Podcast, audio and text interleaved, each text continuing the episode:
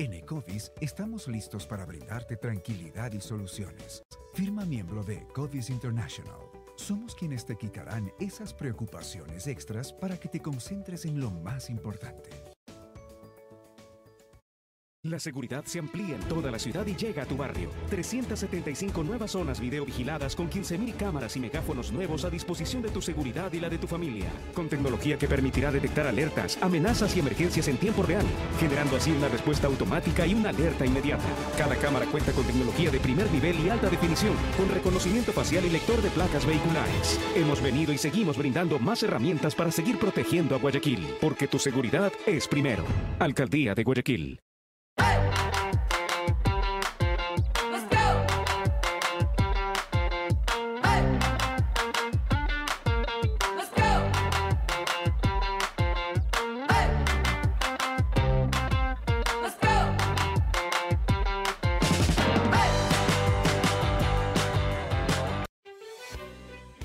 Preparado para empezar tu carrera? Porque sabes que para cumplir tus objetivos y superar tus retos necesitas ser un profesional. Estás listo para asumir tu futuro, porque solo la perfección que se alcanza con sacrificios logrará tu desarrollo. En Ecotech te damos las mejores herramientas para que logres tus metas y estés a la altura de las oportunidades, porque esta carrera la ganas tú. Pregunta por nuestro sistema de pensión diferenciada.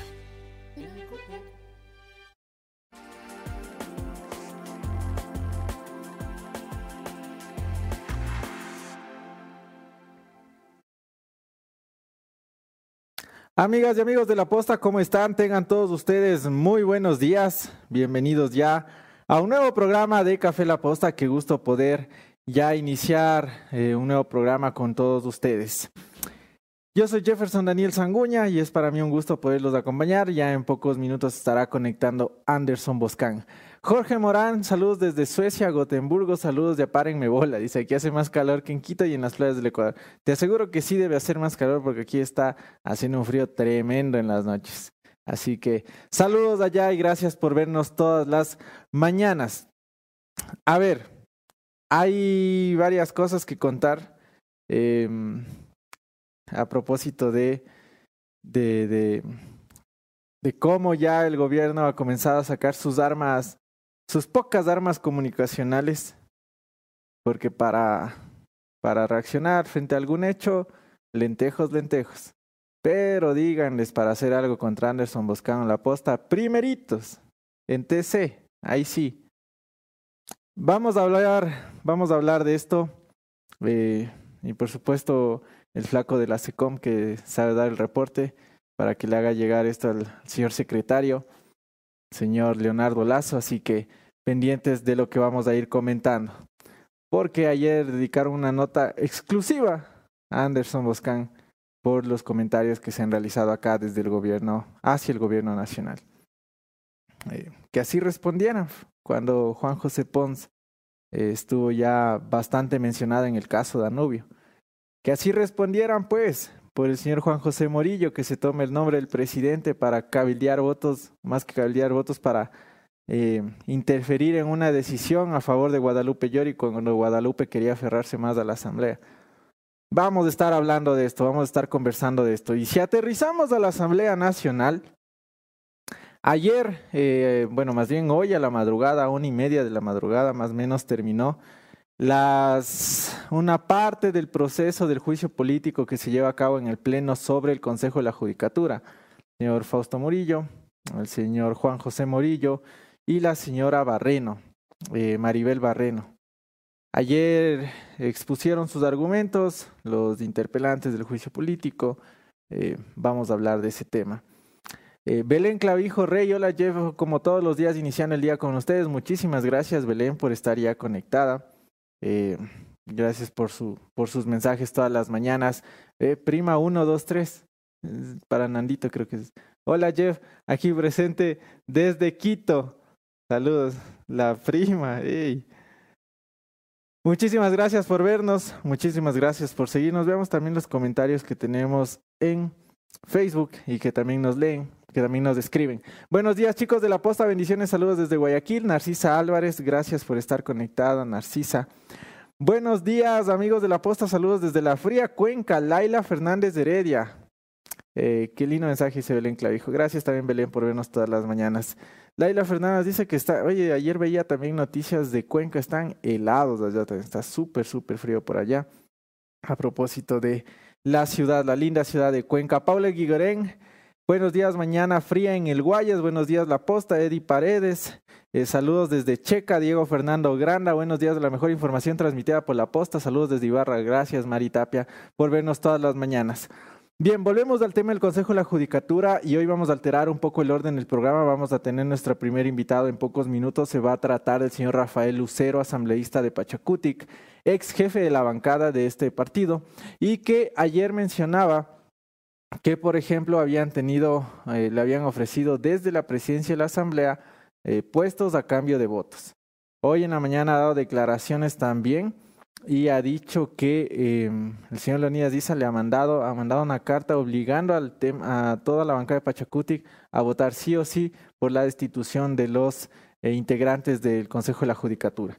Vamos a hablar de esto, por supuesto. Y bien, para dar paso ya a las noticias y rápidamente una, una, revisión de los hechos, al menos de las principales portadas de los diarios, siempre agradecemos a todos quienes nos ven, nos escuchan y nos siguen todas las mañanas y también quienes depositan su confianza con nosotros.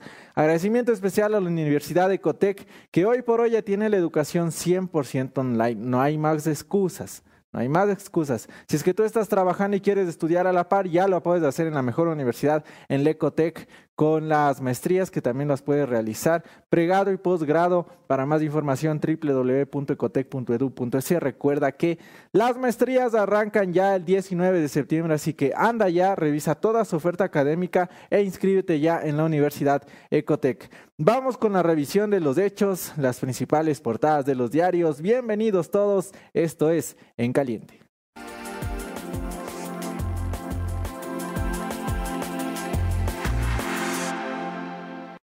Y ponemos en pantalla ya la primera portada de diario El Universo que destaca, juicio al Consejo de la Judicatura empieza con denuncias de presiones, los interpelantes son UNES y el Partido Social Cristiano. Pachacutic sostiene que esos bloques buscan tomarse la judicatura. Por otro lado, pedimos reconstruir, no reubicación, los habitantes del Cristo del Consuelo que sufrieron la destrucción de una docena de viviendas por la explosión del pasado 14 de agosto piden ayuda para rehabilitarlas. Y también, eh, bueno, esto lo vamos a hablar más adelante, pero el tema de las denuncias y las presiones lo hemos hablado acá, lo ha denunciado el señor Rafael Lucero eh, desde Leonidas Diza, que ayer le ha, enviado una carta obligando a todos los integrantes de Pachacutic que voten sí o sí a favor de la destitución de los jueces, de los vocales, perdón, del Consejo de la Judicatura. Se empieza a mover el panorama Muchos dicen, recuerdan ustedes que acá Lucho Almeida del Partido Social Cristiano decía que tenían ya eh, más de 100 votos, decía. Les aseguro que vamos a tener más de 100 votos en la, en la, al momento de censurarles a ellos. Hasta el momento, hasta el sol de hoy, este, lo que realmente, lo que sabemos del conteo que estamos realizando en la reportería, existen 94 votos. Existirían ya 94 votos, suficiente para eh, destituir a estos tres vocales del Consejo de la Judicatura. Así que pendientes, se reinstala la sesión hoy 10 de la mañana, donde se abrirá el debate para los asambleístas, pueden hablar todos los que quieran, y después sí, quien ya vaya a mocionar, una vez que ya no haya más pedidos de la palabra, se lleva a cabo la votación. Y ahí todos los detalles aquí en la posta. Lo cierto es que Fausto Murillo, Juan José Morillo y la señora Maribel Barreno están que sudan la gota gorda que podrían empezar a dejar sus CVs después de la votación en otros lugares, porque se quedarían sin trabajo. Así que vamos a estar hablando de todos los detalles. Bien, vamos con más. La siguiente portada de Diario Expreso destaca, el banano aún languidece tras la batalla de precios, la venta de la fruta está en temporada alta, pero arrastra gran deterioro. Y en la parte interior, Unes mudo al ver en el espejo de Montecristi su ley de comunicación. UNES solo cuenta con el apoyo del PCC, destaca también eh, Diario Expreso en torno al juicio del Consejo de la Judicatura. A ver, sobre el banano aún languidece tras la batalla de precios. Hay que tener en cuenta que em, varias de las mesas técnicas que se están llevando a cabo por parte de eh, estas mesas de diálogo que existen entre las organizaciones sociales lideradas por la CONAIE y el gobierno nacional eh, tiene que ver también con la fijación de precios, con hablar sobre el sector eh, agrícola, ahí está metido el banano también, para tratar de para tratar de ver este, propuestas alrededor de ciertos productos agrícolas y de fortalecer ese sector. Ayer nuevamente este fantasma del paro nacional volvió a rondar. Volvió a rondar porque escuchaba un dirigente de, de la Amazonía decir que no tienen miedo a enfrentarse ya con la fuerza pública, con las Fuerzas Armadas, con quien tengan que enfrentarse, que no tienen ni siquiera miedo a morir, es que es necesario nuevamente salir a las calles. Y se comienza, se comienza a calentar nuevamente el entorno por el tema del paro nacional, porque las organizaciones sociales han dicho que no se están llegando ya a concretar los puntos en las mesas de diálogo y esto les está molestando y evidentemente las amenazas vuelven a salir otra vez. Mientras tanto, el, gobierno nacional también ha respondido por parte del ministro de Gobierno, Mero Castañer, ministro de Gobierno encargado, eh, quien ha dicho que siguen el tema del diálogo, eh, que se están analizando todavía propuestas, pero hay que, y sobre todo lo que reclaman las organizaciones sociales, es plasmar ya todas las propuestas en algo. Se comienzan a, correr contra el tiempo, comienzan ya a terminarse los 90 días que quedaron allí para llegar a soluciones y evitar un nuevo paro. Veamos pues, ojalá y se llegue a determinar soluciones rápidas. Y no, este fantasma nuevamente del paro nacional, eh, creo que a todos nuevamente les eh, preocuparía un montón. Vamos a estar ampliando la información sobre este aspecto en específico. Vamos a continuar con más. Para pasar a la siguiente noticia, igual ponemos en pantalla la de diario La Hora. Jugoso botín esconde la judicatura, destaca Diario La Hora en su portada. La estrategia para revertir los procesos judiciales por corrupción en contra de los políticos cercanos a la mayoría legislativa está en marcha. El objetivo final es sacar a jueces supremos para desactivar los juicios. La Comisión de la Impunidad Correísta también vuelve al tablero. Eh, bastante marcada la línea de la hora sobre lo que habría detrás del Consejo de la Judicatura pero también lo que hemos hablado es que es penoso estar hablando, estar en el debate de a qué partido o qué otro partido se va a repartir el Consejo de la Judicatura, cuando en teoría la Judicatura y la función judicial del Estado debería ser independiente. En serio, estar hablando de ahorita está en manos del gobierno, podría cambiar a manos del correísmo y el Partido Social Cristiano, creo que también el debate debe ir por ahí. Eh, ¿Por qué tiene que estar en manos de alguien el, el, el el Consejo de la Judicatura. ¿Por qué un partido u otro tiene que hacerse cargo de la justicia de este país? ¿Desde cuándo? ¿Desde cuándo si es que, en teoría, la justicia debe ser un órgano independiente que garantice sus procesos judiciales con todos? Eso también es lo que hay detrás y es lo que se debería empezar a discutir. Bien, vamos a iniciar. Me confirman, por favor, si tenemos a nuestro primer invitado eh, vía Zoom, que será el señor este, Rafael Lucero, con quien vamos a estar hablando de estas presiones que estarían recibiendo por parte de Leonidas Isa. Vamos a las entrevistas de esta mañana. Nuestro primer invitado, el señor Rafael Lucero. Bienvenidos todos. Esto es Café La Posta. La seguridad se amplía en toda la ciudad y llega a tu barrio. 375 nuevas zonas videovigiladas con 15.000 cámaras y megáfonos nuevos a disposición de tu seguridad y la de tu familia. Con tecnología que permitirá detectar alertas, amenazas y emergencias en tiempo real, generando así una respuesta automática y una alerta inmediata. Cada cámara cuenta con tecnología de primer nivel y alta definición, con reconocimiento facial y lector de placas vehiculares. Hemos venido y seguimos brindando más herramientas para seguir protegiendo a Guayaquil, porque tu seguridad es primero. Alcaldía de Guayaquil. ¿Pierdes demasiado cabello? En Harmonies Clinic, la calvicie ya es un problema del pasado. Con nuestra fisioterapia capilar, recupera tu cabello, detén la caída y activa su crecimiento. Combinamos tecnología láser, fórmulas comprobadas a nivel mundial y profesionales calificados. Cientos de casos de éxito con resultados reales y permanentes. Somos Harmonix Clinic, la clínica de tu salud capilar.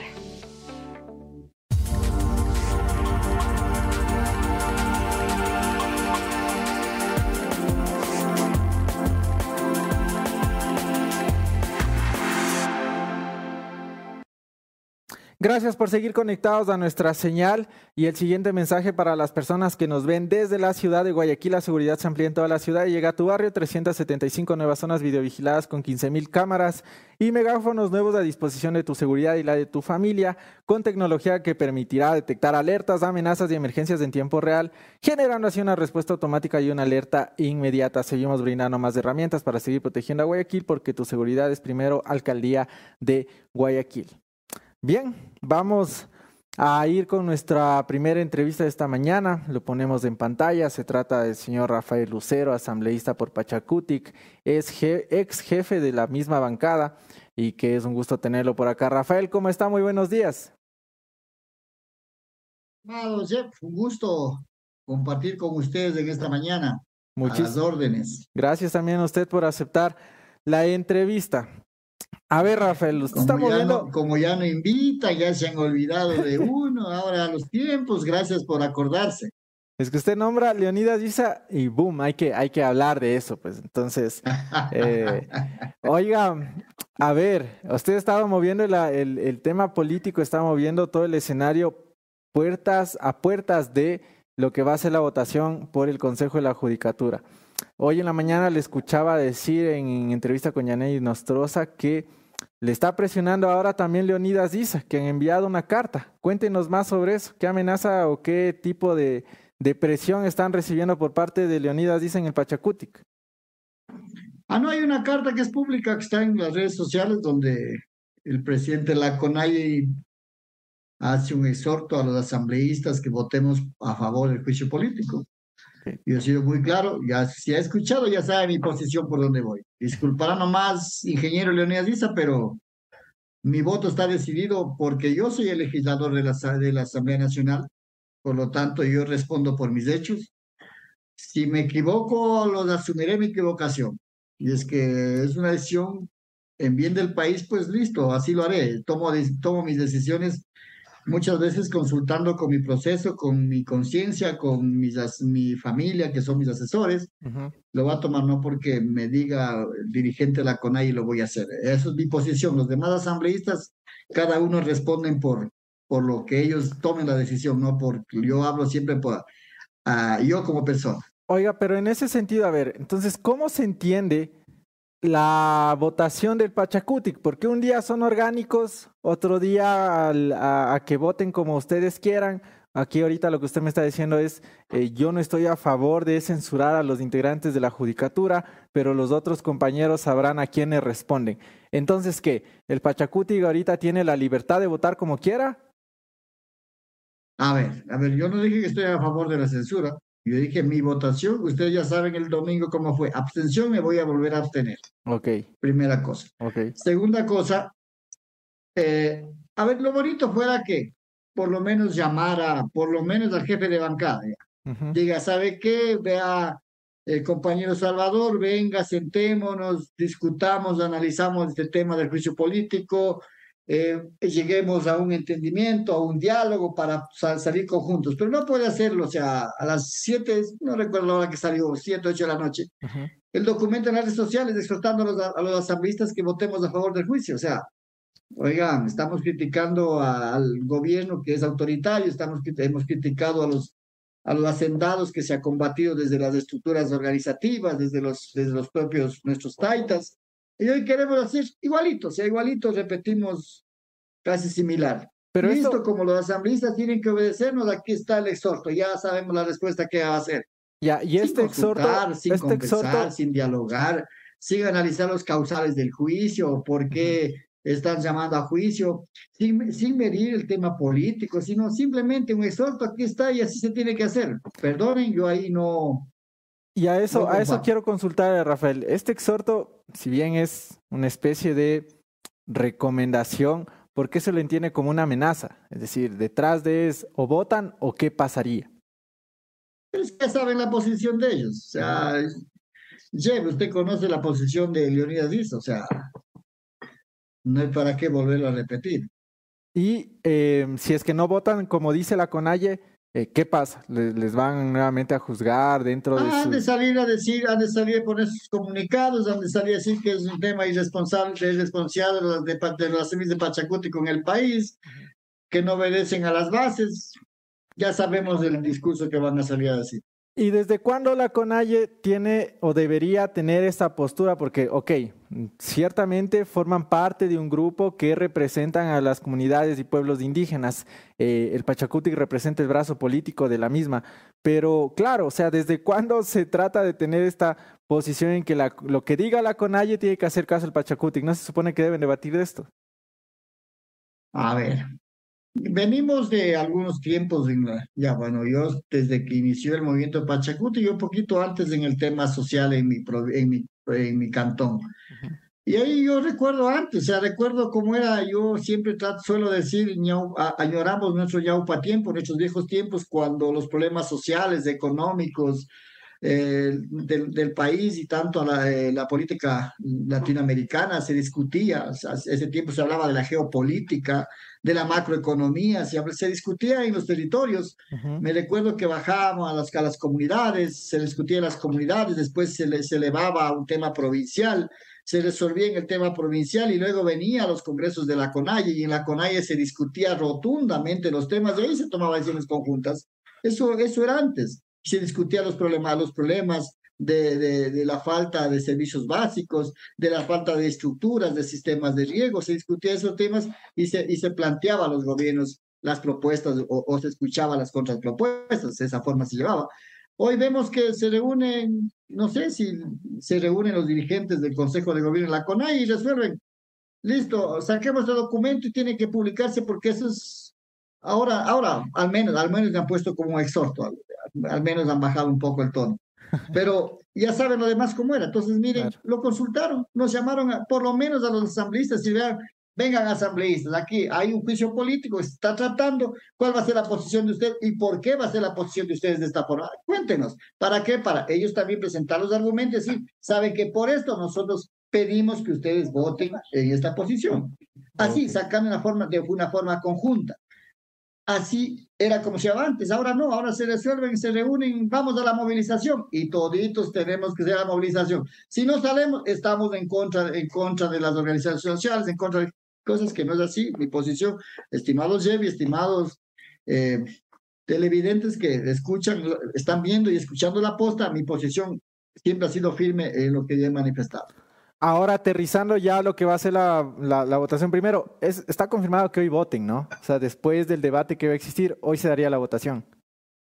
Esperemos, esperemos que se llegue a votar el día de hoy. Este, ayer a la uni más se suspendió la sesión para reinstalarnos hoy a las 10 de la mañana. Hoy se, se escuchará ya a los, a los interpelantes, ayer se escuchó a los interpelados, hoy a los interpelantes, pondrán, eh, se abrirá el debate. Okay. Luego vendrá el derecho a la réplica de los interpelados y eh, a lo mejor, no sé, depende de la, la cantidad de intervenciones que exista en pedidos de palabra. Se podrá pensar que a la tarde estaremos votando o a las primeras horas de la noche. Ya pasa por cómo vaya desarrollándose los pedidos de palabra y los debates en el Pleno de la Asamblea. Ok, vamos ya de lleno al tema de la votación, de exclusivamente en el Pachacutic. Primero, usted dice yo voy a votar abstención, no sé los otros compañeros. Eh, de, ustedes estaban cerca de 25 asambleístas más o menos. ¿Cuántos están apoyando la abstención? Somos 25 asambleístas. bueno, éramos a veces, a veces se salen. dos, somos 25. A veces se ah. salen que tenemos diferencias, que ya somos este radicales, que no sé qué. Por eso a veces ah, está Pero es que seguimos siendo la familia Pachacuti, o sea, sí hay diferencias, unos radicales, otros orgánicos, otros que están por ahí, o sea, pero siguen siendo los de Pachacuti, siguen con la huipara de Pachacuti. Ya, entonces, entre los todos los intereses de Pachacuti, ¿quiénes iban a ir por la abstención y cuántos no? ¿O cuántos van por la abstención al menos? A ver, de lo que hemos conversado el día de ayer, y aquí voy a decirlo muy claro, hemos conversado ayer detenidamente con los, con los compañeros que autodenominados rebeldes, hemos dicho que tenemos que ir cerrando filas, tenemos que conversar, hemos hecho un análisis profundo, aspiramos que el día de hoy se resuelva ya el tema a lo interno junto a nuestro jefe de bancada, hemos, hemos analizado un poco el tema de lo pasado con la destrucción de la compañera Guadalupe Llori, hemos hecho un mea culpa interno en la bancada, hemos seguimos avanzando aspiramos que el día de hoy, la, en el transcurso del día, podamos seguir conversando y podamos ya al momento de la votación tener una votación consolidada es lo que aspiramos, una votación consolidada eh, al ámbito interno del movimiento. Pero esa, esa em, posición consolidada. También al interno. Hay compañeros que están de acuerdo con la destitución, hay compañeros que no están de acuerdo con la destitución. Ahí estamos diciendo, listo, avancemos el diálogo, que sea un tema colectivo, que no sea un tema individual y aspiramos que en el transcurso del día, a partir de las 10 de la mañana, podamos seguir conversando al interno y poder tomar una decisión, si no es de forma, de forma unitaria, por lo menos sea de forma mayoritaria. Ok, es decir que podría darse o más bien a lo que se apunte es a la abstención. Así es, así es. La mayor parte de, del Pachacuti, debo decirlo, yo he dicho que mi posición es la abstención, es mi posición. Hay varios compañeros que están en esta línea de abstención hay también compañeros que están diciendo, nosotros vamos por la interpelación, vean, demos el voto para que sean interpelados, nos hemos dicho, pero a ver, analicemos. ¿Y cuántos, ¿y cuántos están con usted, Rafael? No de forma individual. Y ahí estamos nosotros tratando de, como digo, de, de llegar a diálogos internos para poder avanzar en estos temas ya como Asamblea de Pachacuti. Como digo, ayer nosotros hicimos, nos sentamos, hicimos una culpa, hicimos un análisis interno, algunas cosas entre algunos compañeros Pachacuti para ir avanzando en esta toma de decisión de forma colectiva y no de forma individual. ¿Y cuántos le siguen a usted en la línea de la abstención? No, no, no, a mí no me sigue nadie, yo mi posición la pongo. Entonces, ¿cuántos se suman a la abstención? hemos coincidido, hemos coincidido alrededor de 15, 16 asambleístas que hemos coincidido por el tema de la abstención. Ok, creo que ahí queda bastante claro. Ahora, sobre las causales y qué hay detrás del juicio político, sí quisiera profundizar un poco. Eh, se habla que la destitución sería caer en manos de la justicia del correísmo o del Partido Social Cristiano. Por otro lado, dicen mantener al actual Consejo de la Judicatura no tiene ningún tipo de garantía. ¿Por qué? Porque más allá de la causal que está dentro del proceso de juicio político, hay otros más que han salido que si bien no están dentro del informe, también se los están tomando en cuenta por un asunto político, que es, por ejemplo, los audios del señor Juan José Morillo. Entonces, por ejemplo, ahí, ¿qué posición tienen ustedes sobre todo ¿Le parece que salvarlos o abstenerse quedaría precisamente restarle votos de aquellos que sean censurados y se queden en el Consejo de la Judicatura? ¿No sería hacerle un favor al gobierno? A ver, estimados ustedes, usted es un periodista muy minucioso. Y si hacemos historia, vemos cómo se ha venido manejando la, la justicia desde años atrás. A veces depende del color del partido político que llega a, a ser gobierno de turno. Yo creo que usted sabe lo que estoy hablando. Sí, sí, sí. Luego de eso tenemos hoy una disputa. No queremos, no creemos, tampoco estamos diciendo que los actuales consejeros son unos santitos. No, hay problemas, hay problemas de la justicia profundos. Hay problemas graves en el tema. Pero no porque hay problemas profundos tenemos que abrir y querer tapar esos problemas a través de, de otras cosas. Por ejemplo, voy a un hecho. En pleno juicio político, el doctor Saquicela, presidente de la, de la Corte de Justicia, envía una terna para que se elija ya el presidente del Consejo de la Judicatura, si ni siquiera sabía quién se va y quién se queda. Una. Dos, porque si el Consejo de la Judicatura es un cuerpo colegiado, ¿por qué los interpelantes no presentaron el juicio para, los, para todos, para los cinco en este caso? Okay. ¿Por qué no presentan? ¿Por qué presentan solamente para ¿cierto? Para tres en este caso, y la expresidenta que ya no, ya no está de, integrante del Consejo de la Judicatura, y por eso es que el señor Saquicel envía la terna, claro, él tiene su facultad, no estamos diciendo que no tiene facultad, él tiene todo el derecho legal, la, ley le faculta de presentarlo. Pero ¿por qué lo hace en este momento? Si sabía que los tiempos estaban corriendo, que íbamos a llegar al juicio político, ¿por qué lo hace? ¿Cuál es la desesperación? ¿Cuál es el trasfondo? O sea, todas estas cosas son las no estamos diciendo que hay cosas que sí, sí, hay problemas en la justicia, pero no por eso tenemos que coger y decir, listo, váyanse nomás y vengan acá. Quien llegue a, quien llegue a manejar la justicia, el gobierno de turno, será allá, veremos, pero nosotros, al menos yo siempre hablo como yo a título personal de mi voto respondo, yo he dicho, yo no me voy a prestar para ese tipo de cosas. O sea, si fuera, si fuera por otras causales. Y nosotros vamos a seguir en ese Digamos, si fuera por otras causales, específicamente los audios, ¿ya? Los audios que han estado saliendo donde se involucran uno más. Ahí tal vez la posición de ustedes cambiaría. Por supuesto, por supuesto. O sea, miren, hay cosas que sí no están tomadas en este juicio. No, es verdad. O sea, ellos aducen un, tema de, de arrogación de funciones, en el tema de la evaluación de los jueces. Estos otros temas están argumentando y es pero hay hechos reales, por ejemplo, el tema de los audios que no están siendo contemplados, ese tipo de cosas. Entonces, ¿cómo pretenden que nosotros tomemos una decisión a ese nivel? No, personalmente yo no lo voy a hacer.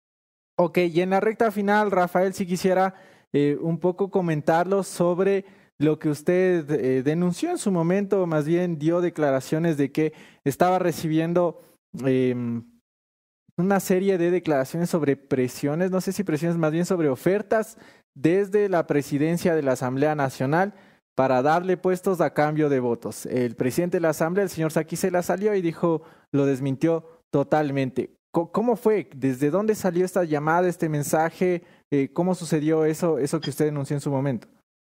Claro, yo siempre he sido las personas que digo las cosas como son. Si algo se tiene que dar, se tiene que poner en la mesa. Esa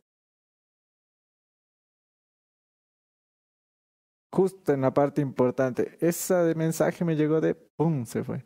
Veamos si podemos este, volver a tener la conexión con el asambleísta Rafael Lucero. Me avisan también para poder eh, retomar la conversación.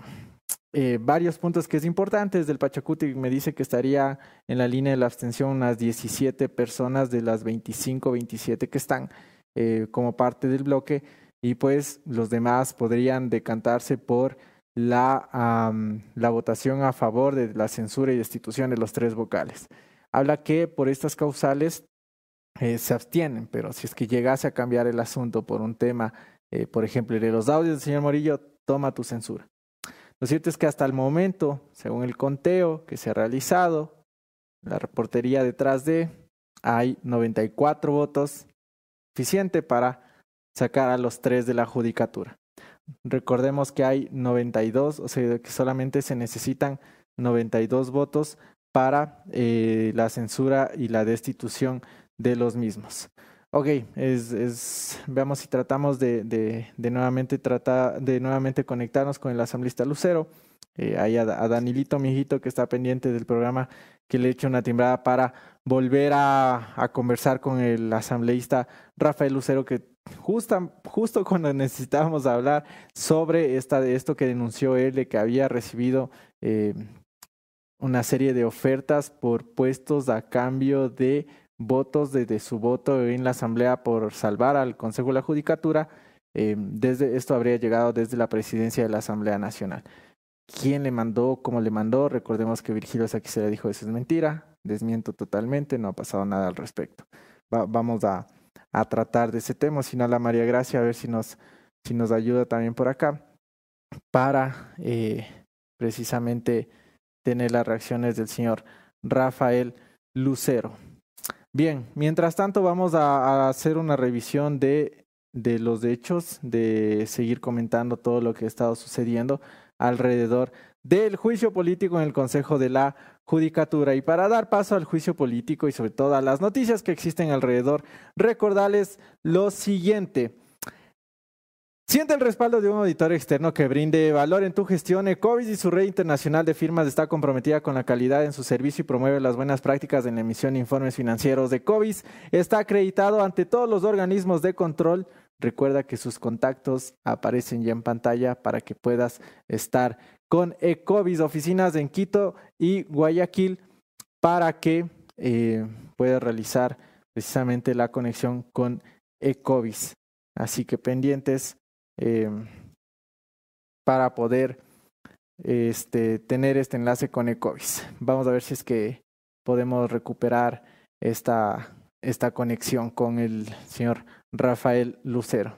También si alguien de, de Piedrita, ok, Piedrita, pues puedes salir y darle un tingazo a la María Grace, por favor, para que, muchas gracias.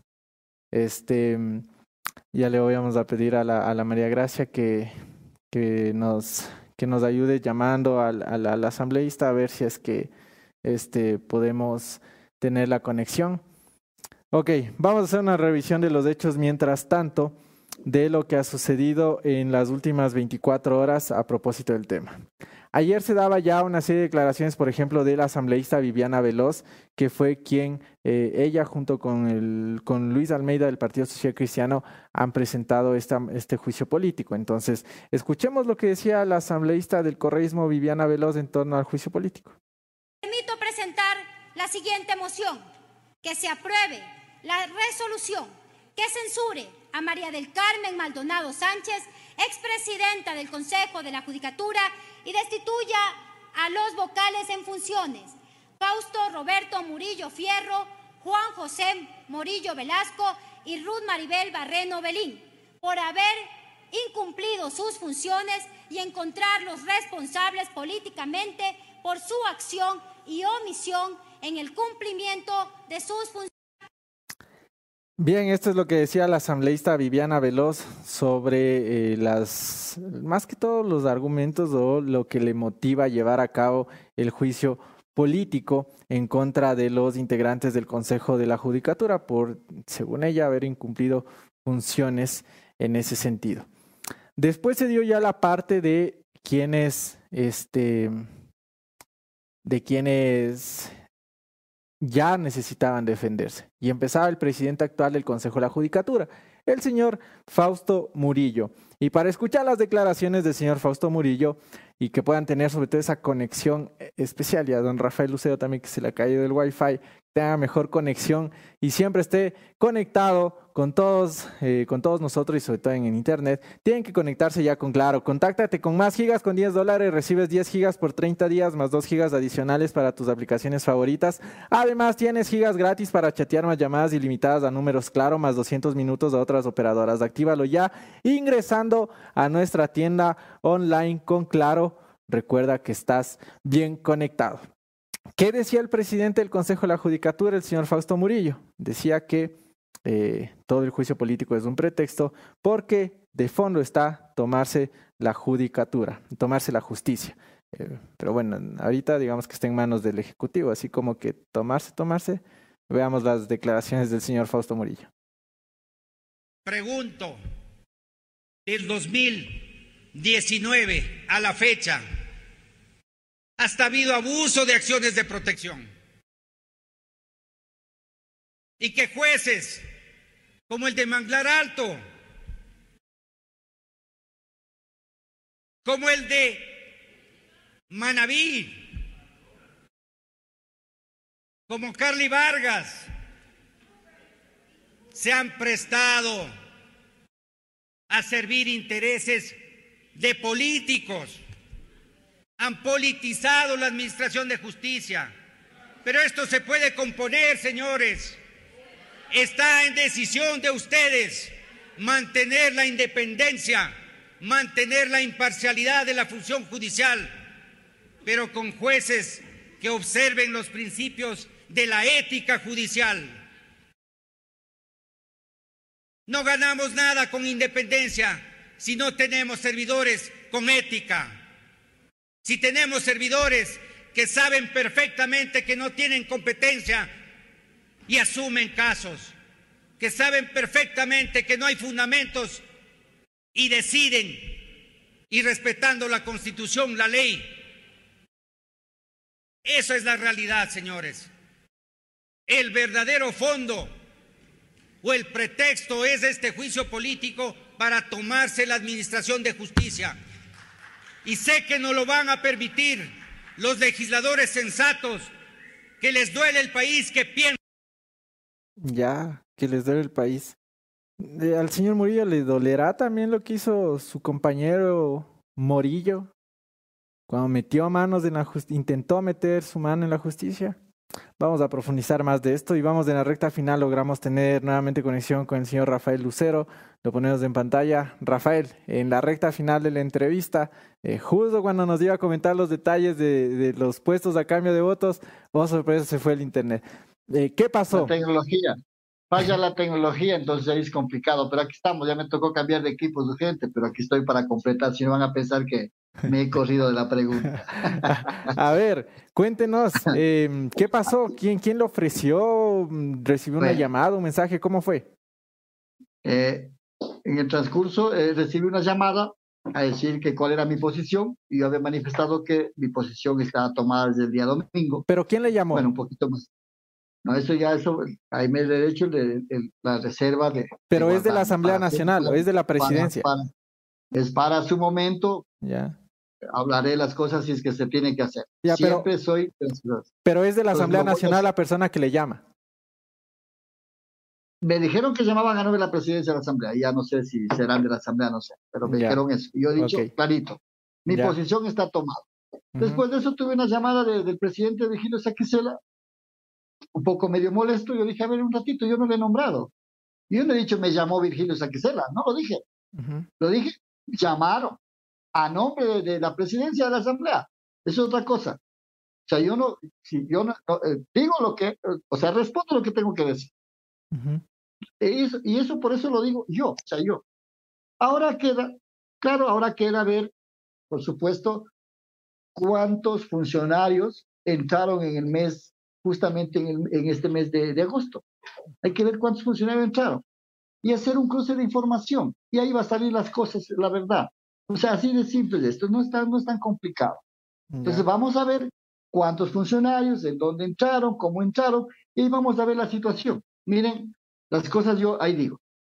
Estamos hablando de que, de que incumplieron funciones, de que son lo peor que la justicia, que no administran bien, pero estamos haciendo llamadas para querer conseguir votos a alguien que ya tomó una decisión. Eso no está bien. Eso hace daño, eso hace daño a la fiscalización. Eso hace daño a la Asamblea Nacional. Y yo vea, me voy a guardar todavía un rato esto, porque si voy a, al momento, al, momento que tenga que hacerlo, lo voy a hacer y lo, lo, voy, lo voy a nombrar. ¿Por qué? Porque no está bien que se, se jueguen de esta manera para conseguir votos de un juicio político tan importante como es el tema de la justicia. No está bien. Si es que existen pruebas, listo, presenten las pruebas, hagámoslo transparentemente y, tendrán el voto para eso. Yo por eso digo, ¿cómo es que en pleno juicio político el señor Saquicela, el doctor Saquicela envía la terna para nombrar presidente del, Consejo de la Judicatura? Si no sabía si se van o no se van. Oye, esperen, esperen, tengan paciencia. Hasta para nombrar presidente, esperen un ratito que, que la, el, la Asamblea Nacional que hace control político cumpla sus funciones y después de eso sigan, sigan su trabajo. Oiga, Rafael. Pues. ¿Y, y qué, qué le ofrecían específicamente? Porque no, no creo que le hayan dicho, te vamos a dar un cargo, pero ¿qué específicamente estaban negociando? Eh, bueno, decían que ah, pues, se podía sentar a conversar con algunos espacios, no, no, no, no cargo específicamente, no, no mira, pero se podía sentar a conversar. Al cual mi reacción, ustedes ya saben. Mi reacción fue, a ver, Entonces lo va a denunciar más adelante. Dice que más adelante todos Ya hablaremos luego. Conmigo no funciona así. Mi decisión está tomada.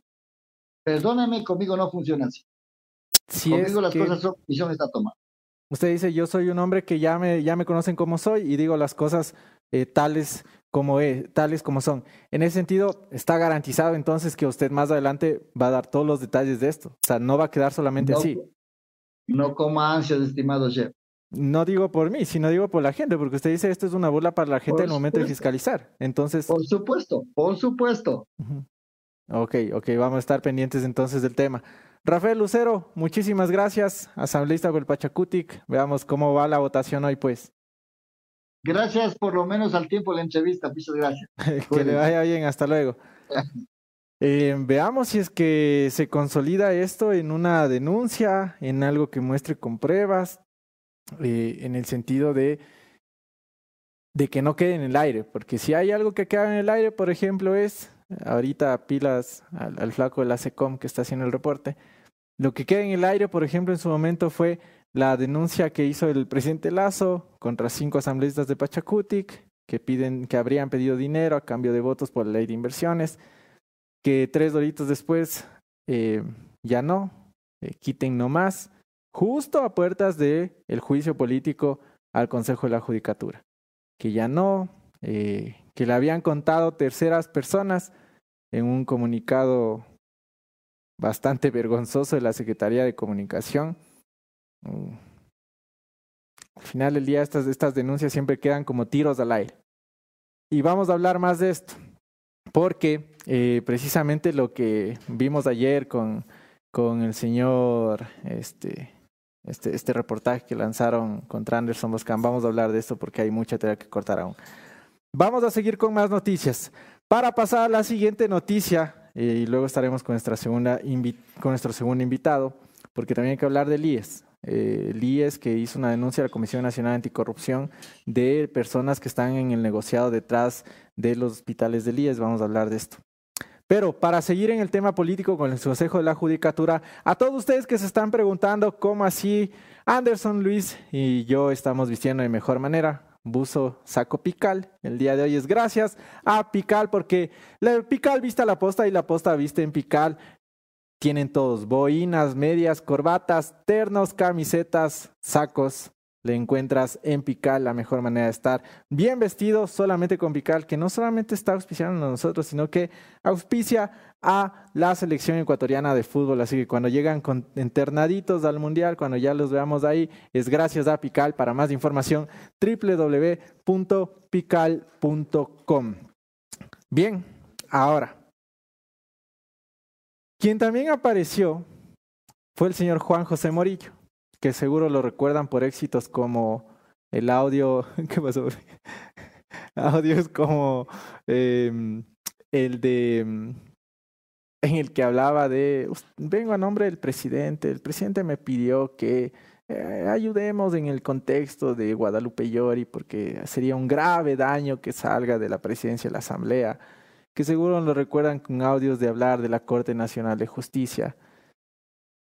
Y así, y así, y así, y así, y así del señor Juan José Morillo. Ayer se presentó en el Pleno de la Asamblea Nacional y eh, decía que al país, qué, buena manera de darle la vuelta a esto del señor Morillo, que al país le costaría 11 millones la metida de mano a la justicia, que solo por las travesuras que hizo Gustavo Yalk en su momento se pagó 5.2 millones. Ya, pero ¿y de los audios que ha dicho el señor Morillo? Mutis absoluto. Veamos las declaraciones y al volver comentamos. Y más los otros periodos en los cuales se aplicaban destituciones, llegamos a 7 millones de dólares para pagar a jueces que fueron restituidos y que no respondían a los intereses de ese momento del Consejo de la Judicatura. ¿Cuáles son? Adicionalmente, y si esto causa chiste, si esto causa chiste del perjuicio que realizaron por tener una injerencia en la justicia a través de procesos disciplinarios. Esta cifra les dé más chiste. Tenemos todavía sentencias por pagar por más de 6.2 millones de dólares. Es decir, el chiste del tiempo de la metida de la mano a la justicia nos va a costar 11 millones de dólares. Eso nos va a costar el que se haya metido la mano en la justicia.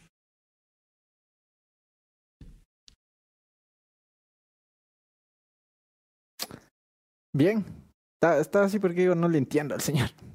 En serio, a ver, ¿sabe, ¿sabe lo que a mí me causa chiste, señor Morillo? Que usted le hayan grabado más de cuatro veces. Que usted eh, no tenga un poco de vergüenza en que un audio que usted no desmintió lo, lo único que dijo es que fue filtrado. No desmintió su contenido. A mí me causa chiste que usted haya tratado de ayudar a Guadalupe Llori para que siga en la presidencia en una decisión judicial que debía ser independiente, que debe ser independiente, y que usted se lava la boca diciendo que la justicia, que va a haber una metida de mano cuando usted ha estado metiendo ahí eh, su mano. Eso a mí me causa chiste. ¿Sabe qué también me causa chiste? que el gobierno nacional le proteja, que el gobierno nacional prefiera salir a dar comunicados paupérrimos, que salga por medio de un canal incautado que prometieron vender, que hasta el sol de hoy parece que van a repetir la práctica de Rafa, de más bien tener un medio a su lado que les publique lo que necesita decir el gobierno. Eso me causa chiste. Que lo defiendan, que prefieran emitir un comunicado en contra de Anderson Bosca, en contra de este medio. Y que a usted, que prometieron eh, denunciarlo por tomarse el nombre del presidente de la República, no hayan hecho nada. Eso me causa chiste a mí, señor Morillo. Y como bien han dicho muchos asambleístas, si la causal fuera por destituirlo solamente usted, usted ya no estaría en el Consejo de la Judicatura. Porque dentro del Consejo no van a hacer nada, porque el señor Murillo no ha hecho nada, porque no han levantado una, una investigación dentro del Consejo de la Judicatura, porque el mismo gobierno ah, no ha hecho nada. Eso a mí me da más risa de lo que usted también está hablando. ¿Quién más habló sobre el tema? Evidentemente la señora Ruth Maribel Barreno, la otra integrante del Consejo de la Judicatura. Veamos qué es lo que mencionaba en su recurso de defensa, en su exposición que realizó ayer en torno al juicio del Consejo de la Judicatura. Veamos.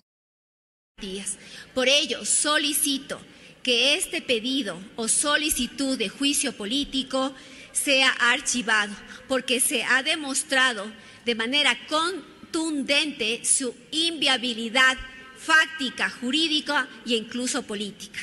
No se olviden, señoras y señores legisladores, de las palabras sabias de Tránsito Amaguaña, que decía, hay que luchar para todos equitativamente, honradamente y racionalmente. Muchas gracias. Con estas declaraciones eh, se acaba parte la defensa de ellos. Hoy veamos en qué, en qué mismo va a terminar la votación. De, a las 10 de la mañana se va a reanudar el juicio.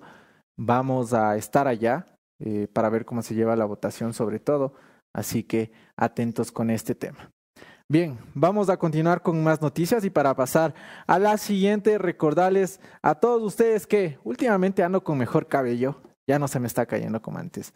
Ando con mejor cabello, mucho más brilloso, mucho más nutrido, está más con mejores nutrientes porque gracias al shampoo que estoy utilizando, shampoo cannabis, ahí lo tenemos, con base de cannabis, veamos si se ve ahí, a ver acá, más acá creo que se ve, ahí, Shampoo cannabis, acondicionador cannabis, todo con base de cannabis. La tienes a www.cannabis.es. La mejor manera de que tu cabello esté cuidado. La tienes gracias a todos los productos de BioAmiga. Así que ya sabes, www.cannabis, shampoo, serum acondicionador. A ver, shampoo, serum acondicionador. Lo tienes gracias a Cannabis. Ya voy un mes usando este shampoo. Me ha ido de maravilla. No me puedo quejar para qué. Más bien, muchísimas gracias por confiar en nosotros cada mañana. De verdad, de verdad, estoy usando, en serio que estoy usando el, shampoo de cannabis. Así que vayan ya. Igualmente la otra, la, la Moni les, les ha comentado cómo incluso las cremas también ella está usando y eso les estaremos contando la próxima semana, pero vayan ya y consuman todos los productos de Bio Amiga. Ok, vamos a continuar con más noticias. En torno al Consejo de la Judicatura, lo que mencionó el señor Rafael Lucero, la carta de la CONAIE, veamos lo que mencionaba el señor Leonidas Isa en esa carta que dice, ahora ya les exhortan, dice el señor Rafael Lucero, que ya le han bajado el tono porque antes les exigían, pero que igualmente esto debían haberlo comunicado con todos. La CONAIE apoya juicio político a los vocales de la Judicatura. Em, abajo dice el Poder Judicial ha sido usado y manipulado para favorecer intereses del gobierno. En ese sentido, Además, en la parte inferior eh, dice todo esto mientras el sistema de justicia desmorona y no es una garantía para la población, por lo cual, con responsabilidad con la sociedad, con nuestro pueblo, queremos firmemente eh, que la justicia necesita cambios profundos. Respaldamos el juicio político contra la expresidenta y los actuales vocales del Consejo de la Judicatura e instamos a nuestros legisladores a consignar su voto en ese sentido. Mm. Señor Leonidas Isa, como bien decía Rafael Lucero, ni siquiera les ha llamado, les ha dicho algo, sino que soy Leonidas Isa, presidente de la CONAIE, y toma tu comunicado y me haces caso, o si no, te incendio. Eh, más o menos lo que dice el señor Leonidas Isa. Y el cambio, sobre todo la crisis que vive detrás, o los problemas que hay detrás, tanto de Pachacutic, de la CONAIE, es que no han logrado consolidar precisamente ese poder político que logran tener en esta asamblea y que ha quedado ahí en el limbo con actos bochornosos como Rosa Cerda, como Guadalupe Llori, pidiendo 8.1 millones, que ya le dijeron que no, que así no es, eh, con casos similares. Lo cierto es que, como les, eh, les dije desde un inicio, hasta el momento hay 94 votos para sacar a los integrantes del Consejo de la Judicatura. Veamos si es que esto se llega a consolidar más adelante. Eh, de igual manera me comunican cuando tengamos ya nuestro siguiente invitado para dar paso a la entrevista.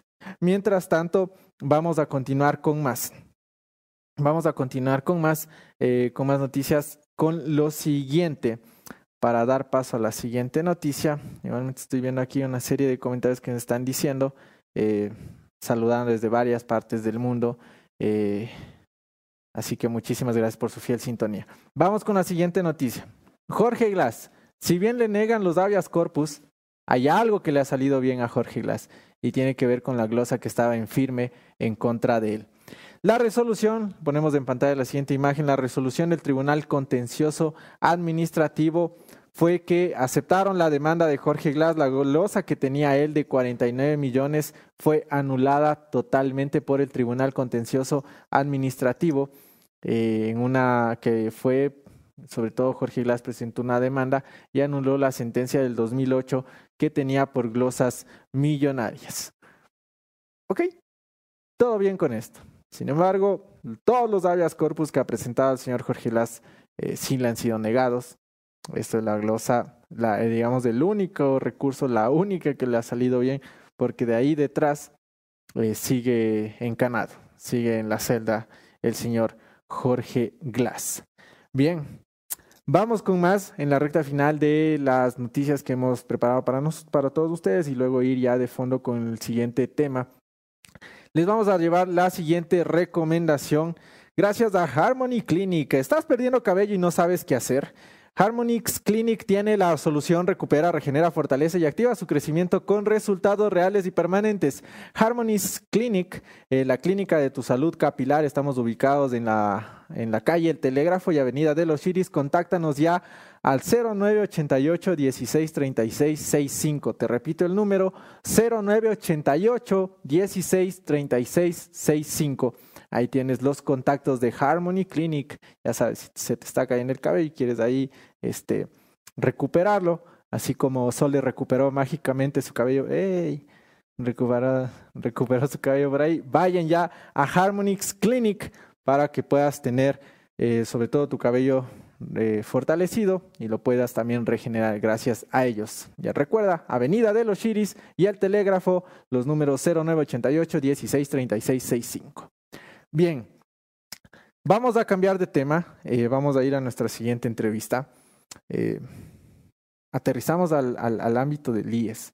Aterrizamos al ámbito del IES porque lo que está sucediendo detrás, aquí lo estamos trabajando, es la denuncia que ya realizó la Comisión Nacional Anticorrupción sobre siete personas, siete grupos, que están haciendo de las suyas en, en el seguro social, en el negociado del seguro social. Así que es para mí un gusto darle ya la bienvenida al señor Germán Rodas, eh, coordinador nacional de la Comisión Anticorrupción, a quien lo ponemos en pantalla y le damos ya la bienvenida. Este, muchísimas gracias. Germán, ¿cómo le va? Muy buenos días. Qué gusto que esté por acá. Jefferson, buenos días. Buenos días, un gusto estar con usted. Me tiene las órdenes. A ver, vamos por el principio.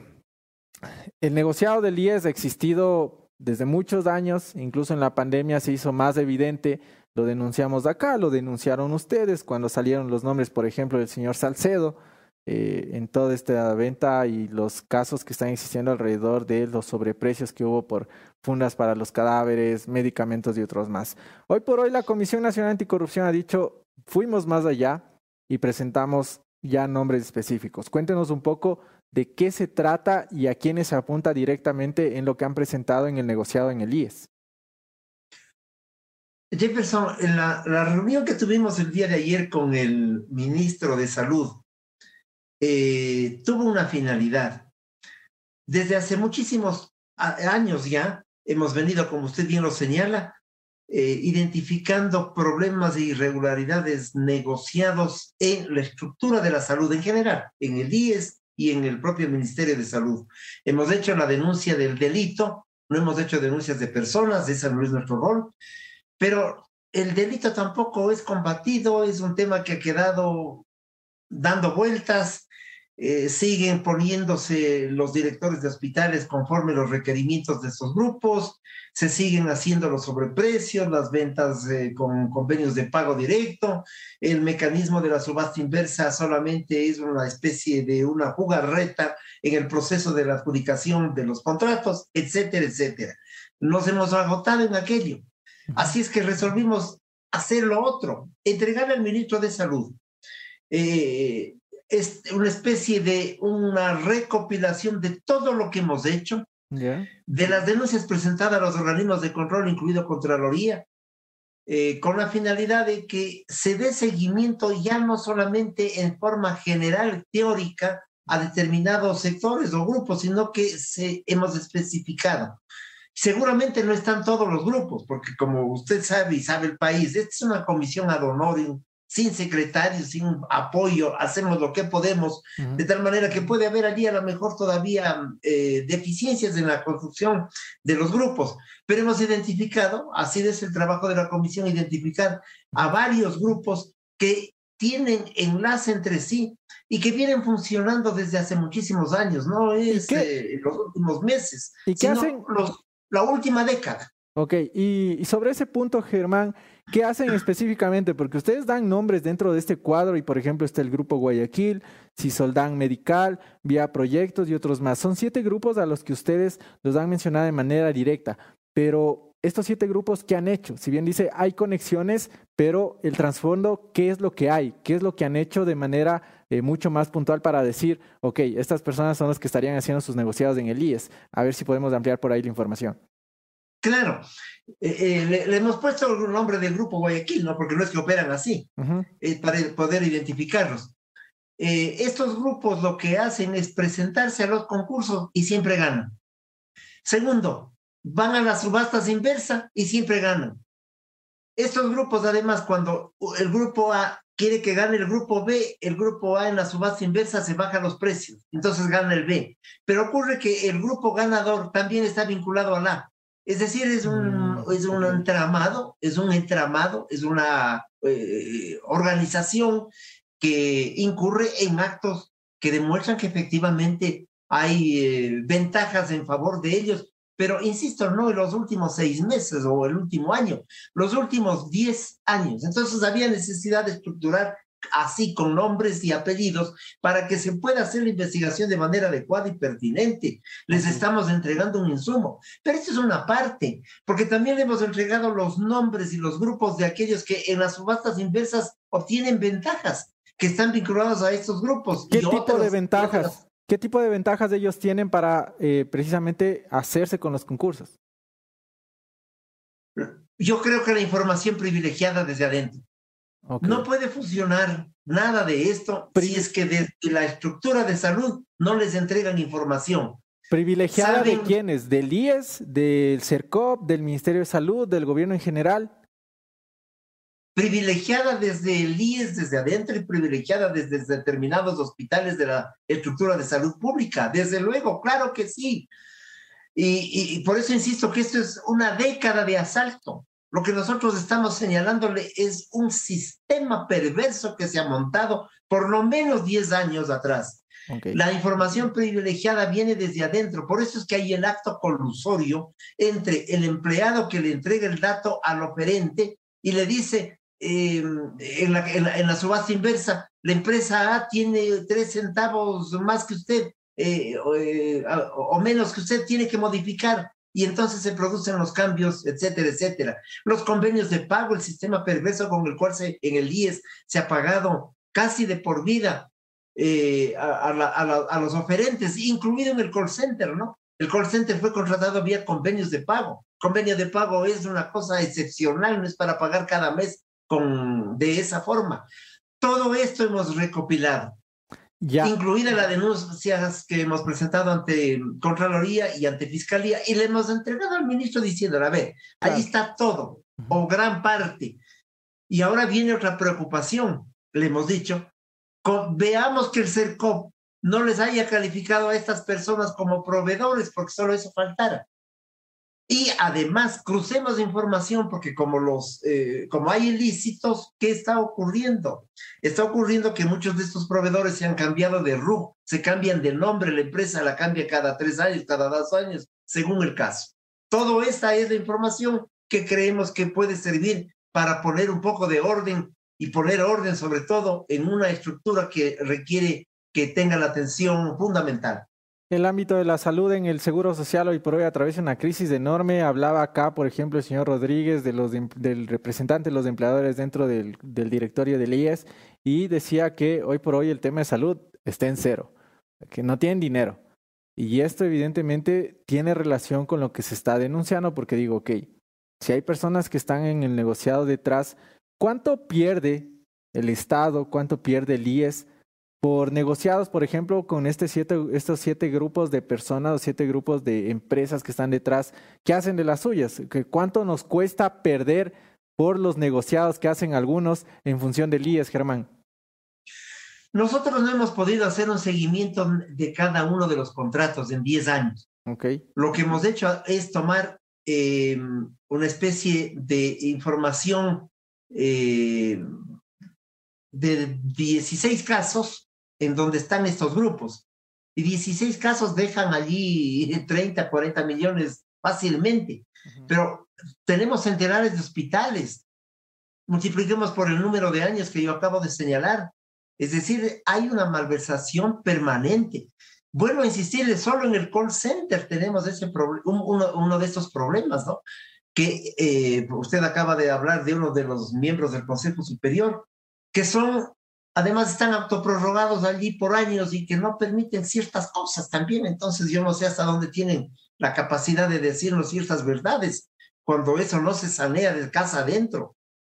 Creo que allí hay una serie de problemas en el IES que son estructurales, en el Ministerio de Salud igual, el conflicto de la salud, el problema de la salud, o mejor dicho, el conflicto de la enfermedad, no puede ser el mecanismo para que se asalte de esta manera tan absurda al país. No hay mecanismo que valga propiamente, pero la salud es un hecho abominable. Usted acaba de recordarnos el tema de las eh, fundas de cadáveres, pero eso significaba un sobreprecio de 80 mil dólares. Eh, eh, lo que pasa es que es demasiadamente dramático pensar que no había ni fundas para poner a los cadáveres en, esas fundas y darles sepultura adecuada. Con todo esto, lo que usted ha presentado, Germán, con nuevas autoridades que hoy por hoy eh, están en el gobierno, el ministro de Salud, el doctor Roales, del señor Luis Verde Soto, de esta Secretaría Anticorrupción, que poco a poco se la ve nomás. ¿Confía usted en que haya realmente algún tipo de respuesta por parte de las entidades del gobierno en función de lo que ha venido denunciando ya en el caso específico de IES? ¿Confía en que se pueda hacer algo desde el gobierno? Y eh, la comisión resolvió entregarle al ministro de Salud, porque tuvimos algún diálogo preliminar sobre otros temas y él se apersonó de este asunto, porque conoce la estructura de salud. Porque le dijimos, no es posible que las mismas mafias sigan comprando, vendiéndome eh, insumos médicos los últimos 10 años y nadie dice nada y se cambien de nombre. Él asume esa responsabilidad. Le hemos entregado. Insisto, seguramente no está todo, pero le estamos entregando eh, una información muy importante para que actúe. Usted me pregunta si confío en la estructura de la lucha anticorrupción del gobierno. le digo con franqueza lo que hemos señalado. Yo no creo en aquello de que el ratón cuide el queso. De tal, creo, mejor dicho, en esa certeza, tengo la certeza. Y entonces no cree, no cree que fue, no cree que es entonces una mala decisión el haber entregado el, el, esto, esto a ellos directamente.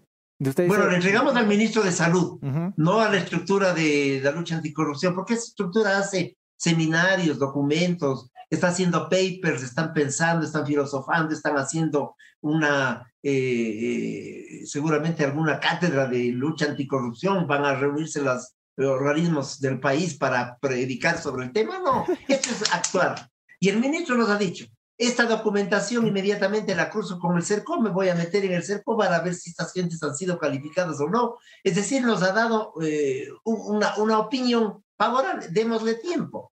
Y, claro, y si no se hace nada, pues nosotros tenemos que hablar. Pero eh, que, que hay alguien que luche contra la corrupción desde la comisión gubernamental que se llama Secretaría Anticorrupción, no. Allí lo dicen ellos mismos. Están filosofando sobre el tema pero mientras filosofan, nosotros tenemos la responsabilidad social de actuar con interés, con rapidez, con prontitud, porque el país lo exige, porque el país lo pide. Y fíjese que el periodismo de investigación, como ustedes, como la Posta, contribuyen a esto. Es la sociedad civil la que logra frenar el asalto al Estado ecuatoriano. Esto es histórico. En y ese los últimos años ha demostrado aquello.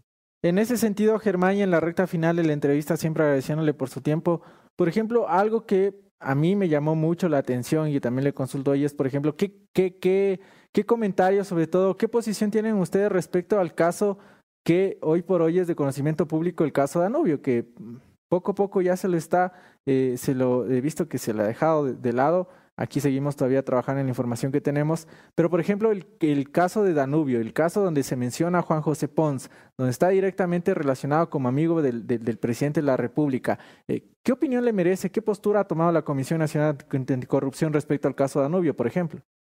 Bueno, nosotros hemos sido claros y ayer también le dijimos al ministro, porque eh, en, el, tema de la, del tema de la salud también había un adonoren que es dueño de un, de un núcleo empresarial de farmacias del país, también era adonoren asesor del gobierno. ¿Quién? Le hemos dicho claramente, en ese, y comienza por allí la idea, le hemos dicho, en la emergencia hay que cuidar, salud hay que cuidar los recursos del país y no sabemos qué hace allí un empresario que tiene intereses respecto de algunos temas. Como usted acaba de señalar en el otro caso, en el Danubio, eh, está involucrado otro adonoren. Es decir, los adonoren, claro, lo que van a, parecería, parecería que van a dejar abierto el camino, concurren para ello, para sus negocios, parecería que es para aquello de tal suerte que hay que combatir a aquellas figuras que aparecerían que están contribuyendo con el país y con la patria cuando parece que están contribuyendo al desarrollo de sus intereses a través de estas acciones lamentables como el tema Danubio o como los otros también, ¿no? Porque finalmente vemos que aquello no ha funcionado, sino que ha dejado serias sospechas y serias dudas respecto del ejercicio de sus cargos. Germán, ¿cuál es el otro en que estaría involucrado en el tema de salud? El apellido, el apellido, es, me parece que es Cueva, es un señor Simón Cueva. No, Simón Cueva no, es del señor. Ok, Cueva me suena bastante, pero no, Simón es del anterior. Sí, eso es un adonore, pero ayer el ministro dijo que ya no lo era. Entonces, bueno, eso es importante porque hablar de la externalización de las farmacias, teniendo de adonore a una persona que maneja Carlos una Cueva. corporación de boticas y farmacias, es peligroso, pues por decirlo menos. Entonces, estas figuras deben desaparecer, las cosas tienen que transparentarse. Todo eso le dijimos al ministro, le dijimos una cosa final que es importante y que vuelvo a reiterarla. El, es importante que se den cuenta en estas, a estas alturas que hay que declarar a la salud en emergencia. Eso es evidente. Pero por favor, que la emergencia no sea un mecanismo para negocios turbios, rápidos y mal hechos también hemos planteado ese tema. Nuestra independencia frente al poder nos permite actuar de esa manera, porque no tenemos compromiso con el poder. Somos antisistema y antipoder desde esa perspectiva. Es el señor Carlos Cueva, de Germán. No sabría decir si es Carlos, no, ese, dato no recuerdo, pero el apellido es Cueva, eso sí. Ok, seguramente es él porque estaba como consejero en este tema. Eh, bien, eh, Germán, vamos a estar atentos a lo que vaya a acontecer alrededor de esto. El tema ahí es, hay que seguirlo analizando, hay que seguirlo mirando, porque detrás de esto hay una serie de, repercusiones, sobre todo de un tema económico que es evidente. Eh, Así es, Jefferson, y déjeme decirle una sola idea final. Nosotros, nuestra tarea fundamental es denunciar el delito, no denunciar a las personas. Y esto lo digo con claridad porque las personas involucradas lo que siempre hacen es inmediatamente ponernos en juicio y ya tenemos acumulados un montón de juicios que también nos hacen perder el tiempo en el sentido de que debemos defendernos y que los poquísimos recursos que tenemos, que aportamos individualmente, terminan en, en la defensa de los casos individuales, ¿no? O colectivos de la comisión, porque no nos queda más. De tal manera que esta es una tarea y un trabajo que requiere sobre todo la eh, consolidación en la sociedad civil respecto de una tarea que la hemos asumido por compromiso social, patriótico y nada más, no para ser candidatos, no para estar en el mediatismo, sino porque es una responsabilidad que compete a todos los ciudadanos ecuatorianos. Eso es todo lo que nos corresponde hacer y decir. Le agradezco la entrevista y espero que podamos seguir conversando y dándole seguimiento a, una, a un compromiso del ministro de Salud que nos parece importante eh, por lo señalado el día de ayer. Muchísimas gracias a usted, Germán Rodas, eh, coordinador nacional de la Comisión Nacional de Anticorrupción, por haber estado esta mañana. Germán, muchísimas gracias. Gracias, muy gentil. Buenos días. Bien, ustedes pudieron escuchar siete grupos, se habla de un consejero ad honorem que estaría metido en esto, que el ministro de Salud le habría dicho al señor, le dijo al señor eh, Rodas que ya no está, dice de un nombre, de un apellido Cueva, dice que no recuerda bien. yo asumiría que se trataría del señor Carlos Cueva, que estuvo como consejero eh, ad honorem y que incluso fue uno de quienes impulsó de una manera eh, muy buena el tema de la vacunación, cuando, cuando se trataba de que lleguen las dosis y de implementar el plan de vacunación cuando asumió el gobierno el señor Guillermo Lazo. Podría ser él. Vamos, vamos a estar atentos a esto. A ver, para ya en la recta final y para pasar a la última parte del programa, a todos ustedes que están buscando ya dónde guardar su dinero, no hagan como Danilito, mi hijito, que guarda el dinero a la antigua debajo del colchón, no. Vayan a una cooperativa que les garantice, por supuesto, el cuidado de su dinero. Se trata de Cooperativa de Ahorro y Crédito Andalucía con las tasas más bajas del mercado desde el 9.45% con un monto máximo de 200 mil dólares. Andalucía, toda una vida mejorando otras. Gracias por confiar en nosotros. Es todas las mañanas aquí en el Café La Posta. Ya sabes, anda, clínica, anda, anda ya Cooperativa de Ahorro y Crédito Andalucía. Bien. Vamos con el punto final de esta mañana, dedicado al gobierno nacional, que es experto, eh, ya empieza a tener prácticas del correísmo. Vamos a estar hablando de esto. Bienvenidos a todos, esto es el punto final.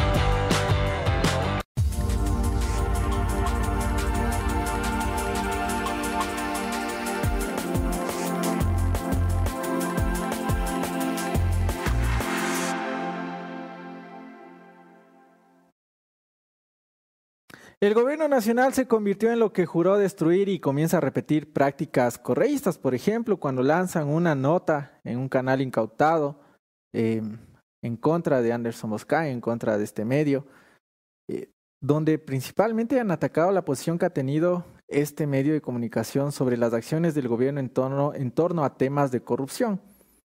Pero a mí me llama mucho la atención la rapidez con la que el señor Lazo eh, ha respondido la rapidez en la que ahí sí envía comunicados, envía que se haga un reportaje, envía que el canal incautado eh, comience a reproducir esto. Porque es una práctica del correísmo evidente. el correísmo usaba sus canales para tratar de atacar a ciertos periodistas o cuestionar lo que se decía. Se olvidaron, pues, ya no les gustó cuando son poder, cuando ya llegaron a sentarse en Carondelet, les dejó de gustar la prensa. Empezaba con Diario El Universo, cuando hablaban sobre los Pandora Papers. A ella no les gustó. Ahí incluso se molestó el presidente. Pero a mí me llama mucho la atención que no hagan lo mismo, por ejemplo, con el señor Morillo, que se usó el nombre del presidente de la República, que dijeron que lo iban a denunciar hasta el sol de hoy. Que no tomaron lo mismo cuando, o sobre todo toman acción cuando ocurren problemas que la necesidad de la gente, sobre todo que la gente está buscando soluciones. Por ejemplo, vamos a recordar a ver si da respuesta a esto también, señor Lazo, a la Secretaría de Comunicación, a sus ministros, a ver si hacen algo. ¿Por qué? Porque las respuestas no dan rápidas respuestas a esto. Va a hacer en Quinidé, nuevamente en Esmeraldas, Luis Antonio Ruiz. En un nightclub la policía ingresó, hacer una requisa y empezaron a disparar. Siguiente imagen, el mismo Luis Antonio. Nuevamente enfrentamiento entre pandillas en socio vivienda. El señor comandante eh, vea la película de las pandillas. Bueno, hay un agregado de Luis Antonio. Siguiente, Paul Tutibén, hoy en la mañana, inició septiembre con una nueva muerte violenta en Guayaquil, en las calles 29. Y Chambers, un hombre de 43 años, registraba cuatro antecedentes, fue asesinado. Siguiente imagen. Carol Noroña reportaba, esto deberíamos saber, de Socio Vivienda, que decía lo siguiente. La próxima imagen, por favor. La misma Carol decía, decía ella, una balacera ocurre en menos de 24 horas. Y en ese sentido, a ver, con puntos sobre estos en específico de delincuencia, de inseguridad, ¿dónde está pues los comunicados prontos? ¿Dónde está la respuesta del gobierno nacional? ¿Dónde se hacen presentes? Ahí no dicen nada. Pero para atacar a la prensa, para cuestionar, ahí sacan reportajes. ¿Cuál va la respuesta a la inseguridad? El estado de excepción ha solucionado un carajo, señor. Y mientras tanto la gente sigue muriendo. Y ustedes concentrados en lo que la prensa hace. Esta ha sido la conclusión de esta mañana, que como siempre y todas las mañanas llegan gracias a Colasil, porque recuerda que estamos a nada, a nada de sumarnos al reto Colasil, no más dolores de las articulaciones. eh, ya el, deporte y el gimnasio comienza a pasar factura, eh, el dolor en los huesos de las articulaciones, pero no, pronto se va a acabar porque nos vamos a sumar al reto Colasil, porque recuerden que lo que ven aquí y escuchan cada mañana no es colágeno, es el mejor generador de colágeno, el más concentrado y absorbible a nivel mundial. Gracias a Colasil por confiar en este espacio de entrevistas donde les llevamos toda la información. Agradecimiento a quienes nos ven, nos escuchan, sobre todo en Spotify, que cada semana, cada día aún nos mantienen como el podcast más escuchado a nivel del país. En Ecuador somos el único podcast eh, que sigue manteniendo el, el número uno en la posición. Así que gracias a todos ustedes por escucharnos. Síganos en Spotify. Ahí pueden eh, también darle a la campanita para que puedan escuchar el programa todos los días, ya sea en la mañana, en la tarde, en la noche, en la madrugada. Ahí nos pueden escuchar. Gracias siempre por su cariño, por depositar la confianza en Café La Posta. Yo soy Jefferson Sanguña. Para mí un gusto poder acompañarlos. Aquí nos vemos el día de mañana con más información, más entrevistas. Atentos a lo que pase en la Asamblea Nacional con el juicio político a la Judicatura. Estaremos desde allá. Gracias siempre, que tengan un excelente jueves y un excelente inicio de mes. Un fuerte abrazo.